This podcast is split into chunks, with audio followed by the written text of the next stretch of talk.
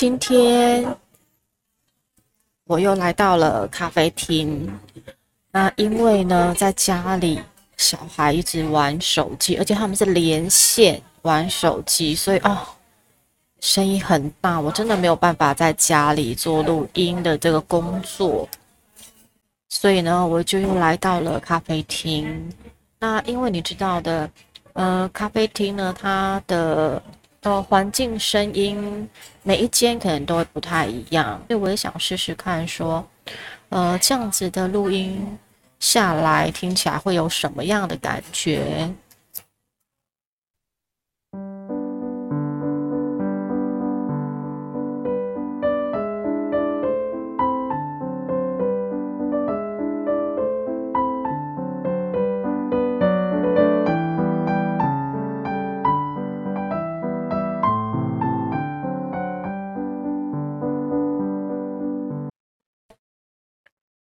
呃上一集我们谈到了“为母则强”的，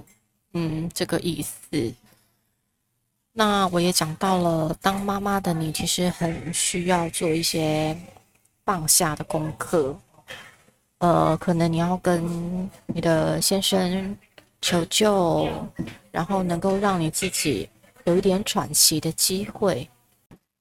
那其实我就想到了 “me time”。这个字，那其实 Meta 你一定要知道，它是二零一八年的代表关键词，它收录在牛津英语词典，它广广泛的被定义为个人的专属时间，不属于他人，它是完全可以做自己放松的事情的时间，而且可以为自己充电的时刻。那其实我就想到，呃，我。嗯，昨天的节目就讲到，我不是在孩子小的时候，大概把他们都打理好，他们要去睡觉之后呢，我就有自己，我就会跟小孩子说：“妈妈打烊了。”那之后就是属于我自己的 me time。其实那个时候我还不知道什么 me time 这个词，我只只知道说我。一整天二十四小时下来，我很需要有一些是属于我自己的时间的。我不是，我不是谁的妈妈，我也不是谁的老婆，我也不是谁的女儿，我就是专门属于我自己。我可以在那一段属于自己的时光里面恣意的放纵、耍赖、发懒、颓废。所以，就像现在我一样在咖啡厅里面录这个音频一样，其实这也是我自己的一个 me time，专属于我自己的时间。我在做一件，呃，我觉得很有价值的一件事情，说一说我的心情故事来陪伴你。那我很想要问问你，你自己有没有规划属于自己的 me time 呢？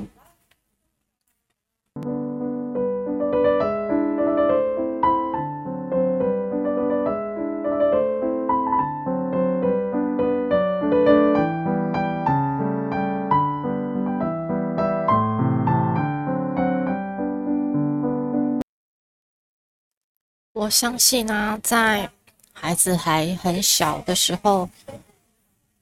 当妈妈的你应该是很难找到自己的 me time，因为孩子可能每一件事情都需要你的照顾、照料跟关注，你可能呃分分秒秒都必须把你的眼睛，然后注意力都放在他的身上，所以你根本没有办法有自己的 me time。那我记得我那个时候，我的 me time 其实就是小孩子睡觉的时候。那当然这是有个缺点的，就是呃，小孩子睡觉的时候，其实妈妈应该要跟着睡觉的，否则他们起来的时候，你你是没有，他们从宝殿要继续玩、继续继续活动的时候，其实妈妈妈妈并没有休息到，所以你就会觉得很累。但是我自己有发现到。我真的没有办法在他们睡觉的时候，例如午睡的时候，我就跟着睡，我就很贪恋那个他们睡着的时光，因为我我太想要有自己的时间，所以又要回到我上一集讲的，我觉得当妈妈的真的有时候真的要学的放下。例如说，哦，当呃老公下班回来之后啊，呃孩子吃完饭了，呃可以跟先生商量一下，例如说，呃让先生帮忙孩子洗澡，然后你可以自己一个人去，即便是去小七喝个咖啡也好。但是我发现有些妈妈她其实做不到，因为她觉得。呃，让老公去帮孩子洗澡，根本洗不干净，那就是过水而已。那其实这个时候，我会觉得说，过水又如何呢？先生帮孩子洗澡，其实也是呃，先生跟孩子的一段亲密时光，我们不应该剥夺属于他们亲子的亲密时光，不是吗？那先生帮小孩洗澡，其实我相信也没有每天嘛，哈。啊，你一个星期两次，那两次过水又如何呢？那你为何不把这个觉得呃这样子小孩洗澡会洗不干净的这个顾虑给放下，可以换到属于你自己的一个放松、充电的时间，然后。先生跟小孩有一个开心的洗澡时光，那你自己有一个开心的咖啡 me time 时光，这不是一举两得吗？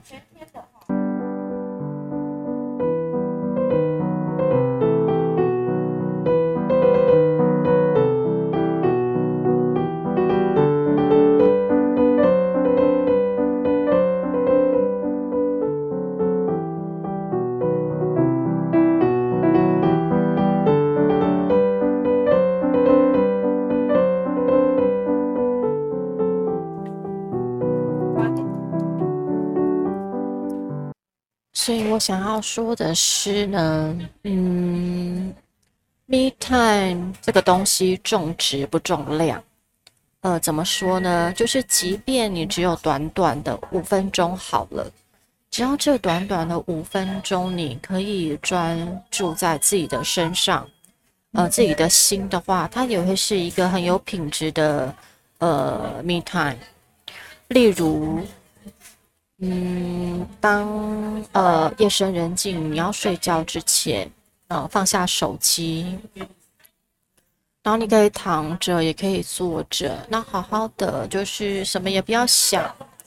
就把你自己的注意力放到你的呼吸上面。这个时候呢，就是去专注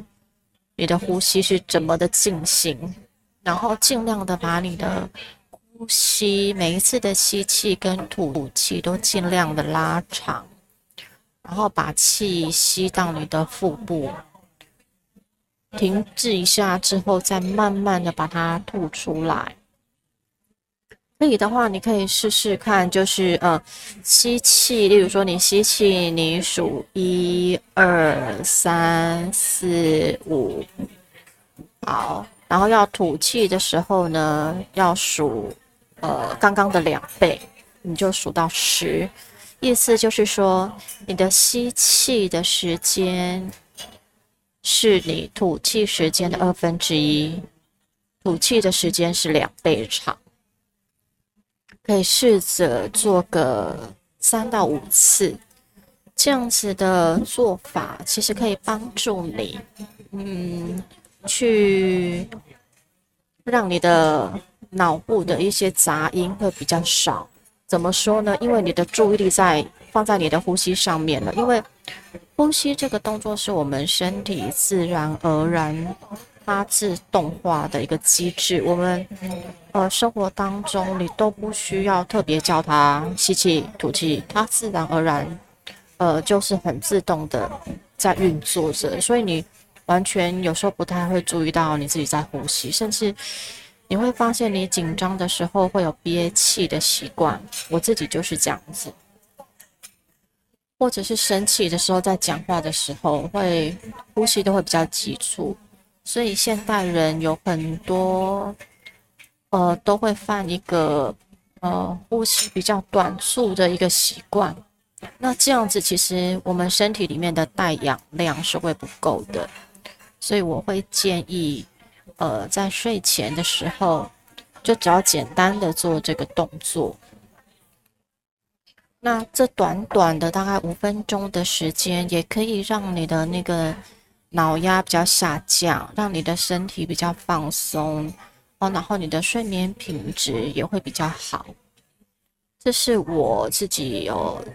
实做过的经验。那当然这是比较简单的方法，之后慢慢的会再跟大家分享，可能有一些呃睡前的一些冥想。有很多可以带进肯定语的方式，然后不断的给自己做呃肯定的打气呀，然后给自己更多的安心，给自己更多的鼓励，然后也让自己知道说一切都会很好。我觉得这个都是一个很好的方式。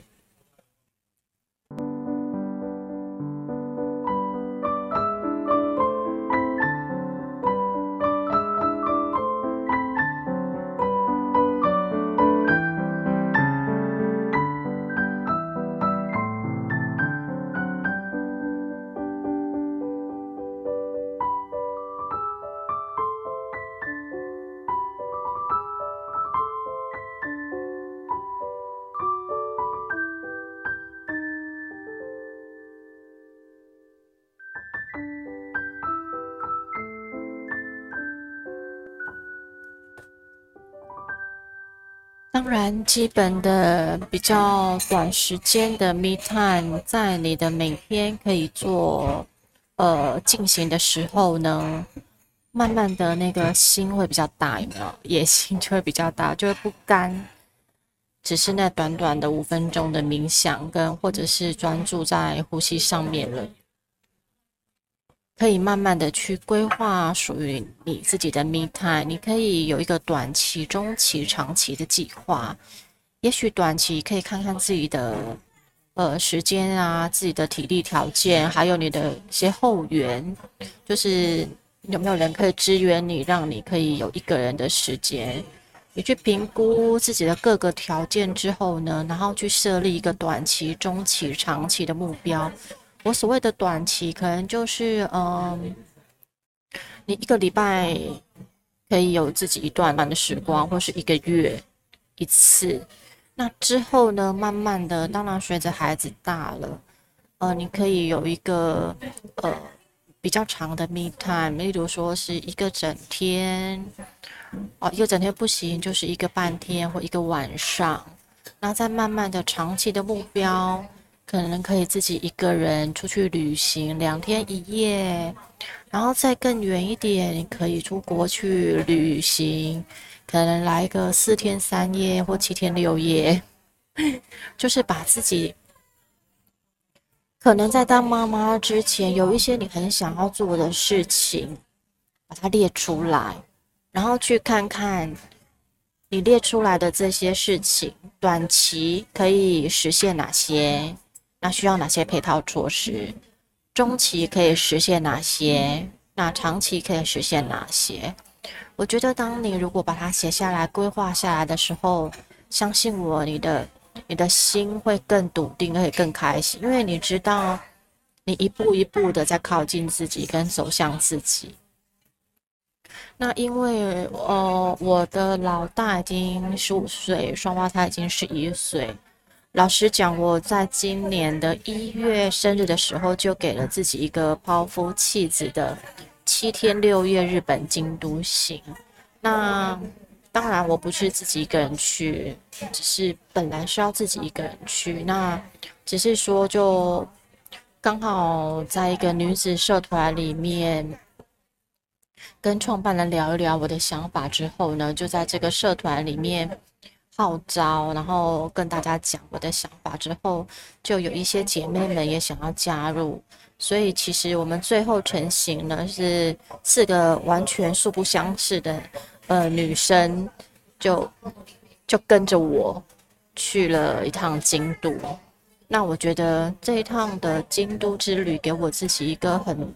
给我自己很多启发，跟给自己很大的力量，因为我觉得原来我是可以做到这件事情。那就是想要分享给你，你的你的 me time，你要记得去规划。那你的长期目标又是什么？记得把它写下来哟。我很期待可以听到你的分享，